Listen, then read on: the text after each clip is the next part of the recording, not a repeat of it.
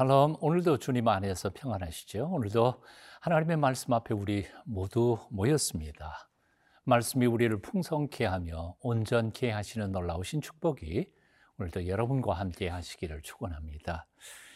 이천 년 전 성전의 관할권을 모두 다 스스로 자신들이 가지고 있다고 착각했던 성전의 종교 지도자들이 예수님께서 그 성전을 청결케 하시고 또 당당하게 말씀을 선포하시는 것을 바라보면서 많이 당황했던 것 같습니다. 화를 내는 모습, 오늘 본문 말씀 마태복음 이십일 장 이십삼 절부터 삼십이 절까지 함께 같이 읽어보시겠습니다. 마태복음 이십일 장 이십삼 절에서 삼십이 절 말씀입니다. 예수께서 성전에 들어가 가르치실새 대제사장들과 백성의 장로들이 나와 이르되 내가 무슨 권위로 이런 일을 하느냐, 또 누가 이 권위를 주었느냐.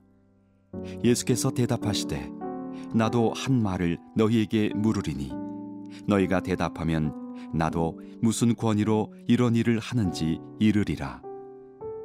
요한의 세례가 어디로부터 왔느냐, 하늘로부터냐 사람으로부터냐. 그들이 서로 의논하여 이르되 만일 하늘로부터라 하면 어찌하여 그를 믿지 아니하였느냐 할 것이요, 만일 사람으로부터라 하면 모든 사람이 요한을 선지자로 여기니 백성이 무섭다 하여 예수께 대답하여 이르되 우리가 알지 못하노라 하니, 예수께서 이르시되 나도 무슨 권위로 이런 일을 하는지 너희에게 이르지 아니하리라. 그러나 너희 생각에는 어떠하냐, 어떤 사람에게 두 아들이 있는데 맏아들에게 가서 이르되 예, 오늘 포도원에 가서 일하라 하니, 대답하여 이르되 아버지 가겠나이다 하더니 가지 아니하고, 둘째 아들에게 가서 또 그와 같이 말하니 대답하여 이르되 실소이다 하였다가 그 후에 뉘우치고 갔으니, 그 둘 중에 누가 아버지의 뜻대로 하였느냐. 이르되 둘째 아들이니이다. 예수께서 그들에게 이르시되 내가 진실로 너희에게 이르노니 세리들과 창녀들이 너희보다 먼저 하나님의 나라에 들어가리라. 요한이 의의 도로 너희에게 왔거늘 너희는 그를 믿지 아니하였으되 세리와 창녀는 믿었으며 너희는 이것을 보고도 끝내 뉘우쳐 믿지 아니하였도다.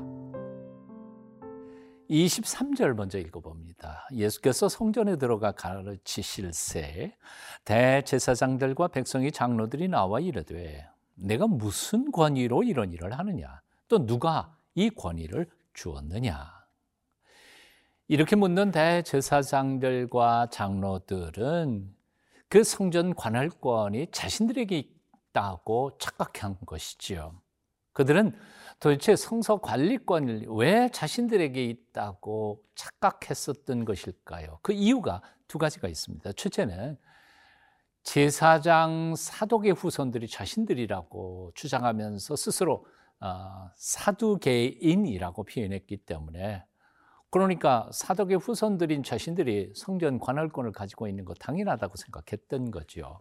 또 두 번째는 사실은 이것은 드러내놓고 말할 수 있는 것은 아니었지만 로마 정권, 그 권력들과 야합해서 그 관리권을 돈을 주고 샀기 때문에 실제로 그들은 권리권이 자신들에게 있다고 생각했습니다. 물론 그것을 겉으로는 드러내지 못했던 것이죠.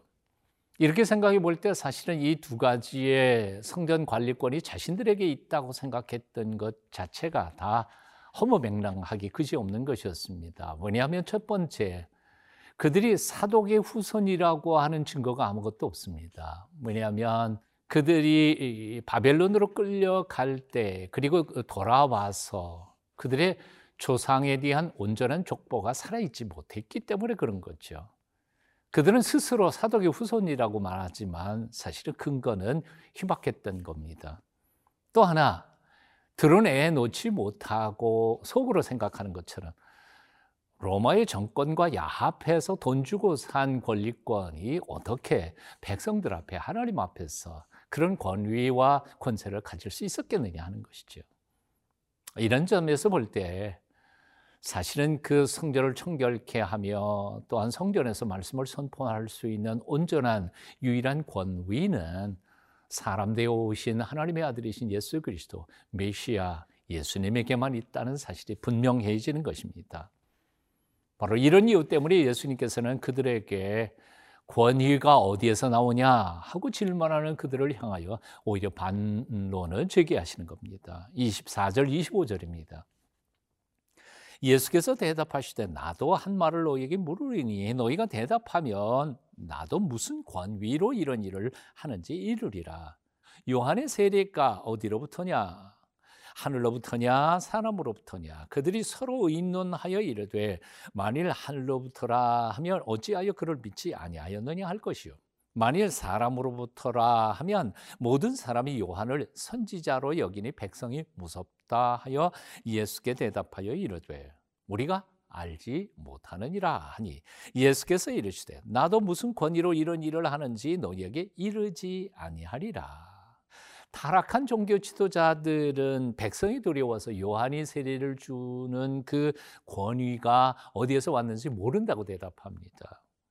예수께서는 그토록 비겁한 그들 앞에서 그렇다면 나는 그 권위가 어디에서 왔는지 너에게 말하지 않겠다라고 당당하게 말씀하시지요.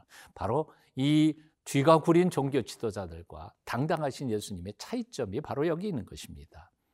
그들은 알면서도 모른다고 거짓말하고 있었습니다. 하지만 예수님께서는 당당하게 알고 있지만 말하지 않겠다고 입을 다무신 거죠.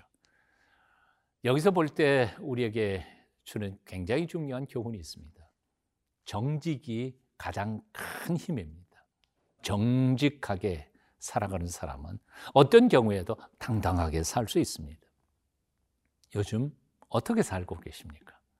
정말 하나님 앞에 그리고 사람들 앞에 떳떳하게 살고 계십니까? 정직한 사람만이 당당하게 담대하게 살 수 있습니다. 오늘도 십자가의 그 은혜 안에서 거룩하고 순결하게 살아가는 저와 여러분이 되어야 할 줄로 믿습니다.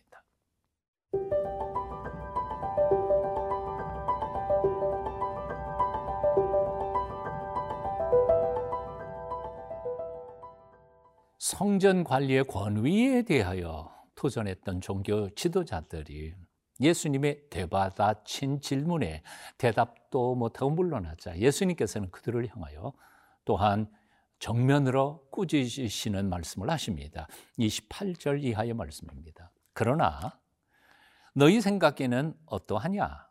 어떤 사람에게 두 아들이 있는데 맏아들에게 가서 이르되 예 오늘 포도원에 가서 일하라 하니 대답하여 이르되 아버지 가겠나이다 하더니 가지 아니하고, 둘째 아들에게 또 그와 같이 말하니 대답하여 이르되 실소이다 하였다가 그 후에 뉘우치고 갔으니 그 둘 중에 누가 아버지의 뜻대로 하였느냐?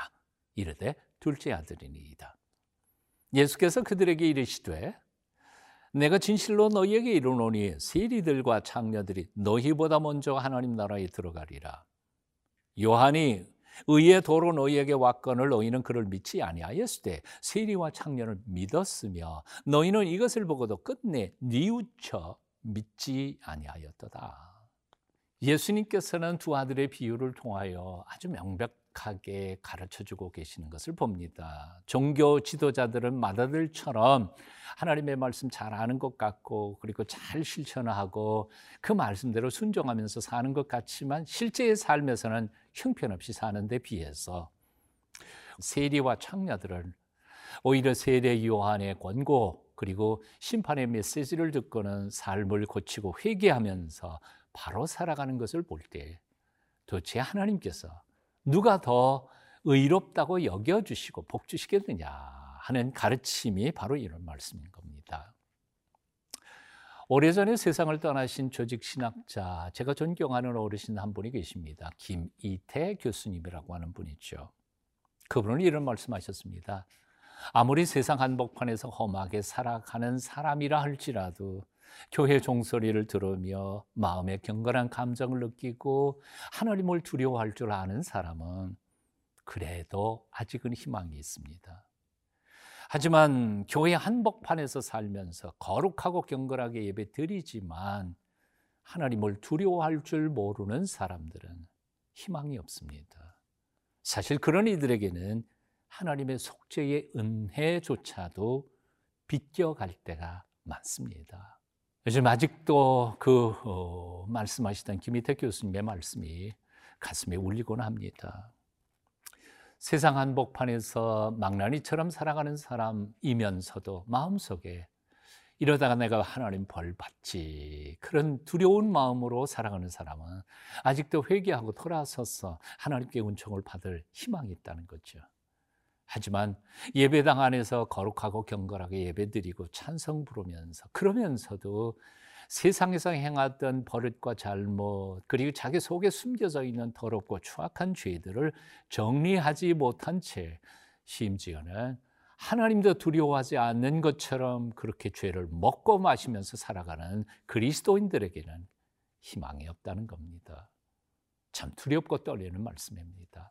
맏아들 혹은 둘째 아들로 비유하시면서 경건한 모습은 있었으나 거룩하게 살지 못하는 사람들을 예수님께서 책망하시고 꾸짖으셨던 그 말씀이 오늘 이 시대에 가장 경건하고 거룩하게 신앙생활하는 것 같지만 하나님 앞에 바로 서지 못하는 우리 많은 그리스도인들이 회개하며 하나님의 은총을 구할 때가 아닐까 생각해 봅니다. 계속해서 우리는 사순절을 지내고 있습니다. 주님 십자가 우러러 바라보며 우리의 삶을 고치고 생각을 바꾸며 거룩하게 남은 삶을 주님 앞에 드리는 거룩한 주의 자녀들이 다 되시기를 축원합니다.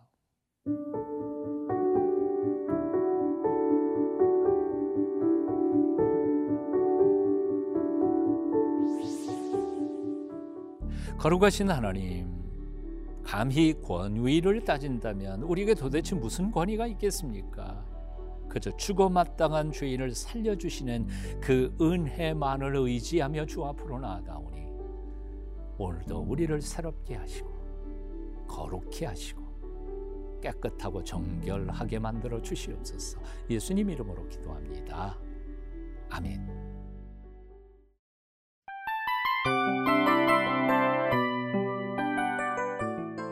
이 프로그램은 청취자 여러분의 소중한 후원으로 제작됩니다.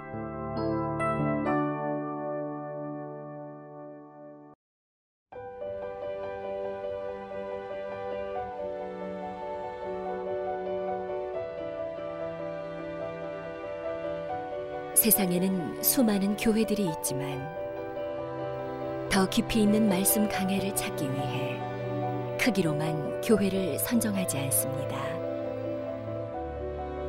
보다 좋은 영적 콘텐츠를 더 많이 나누기 위해 방송비를 받지 않습니다.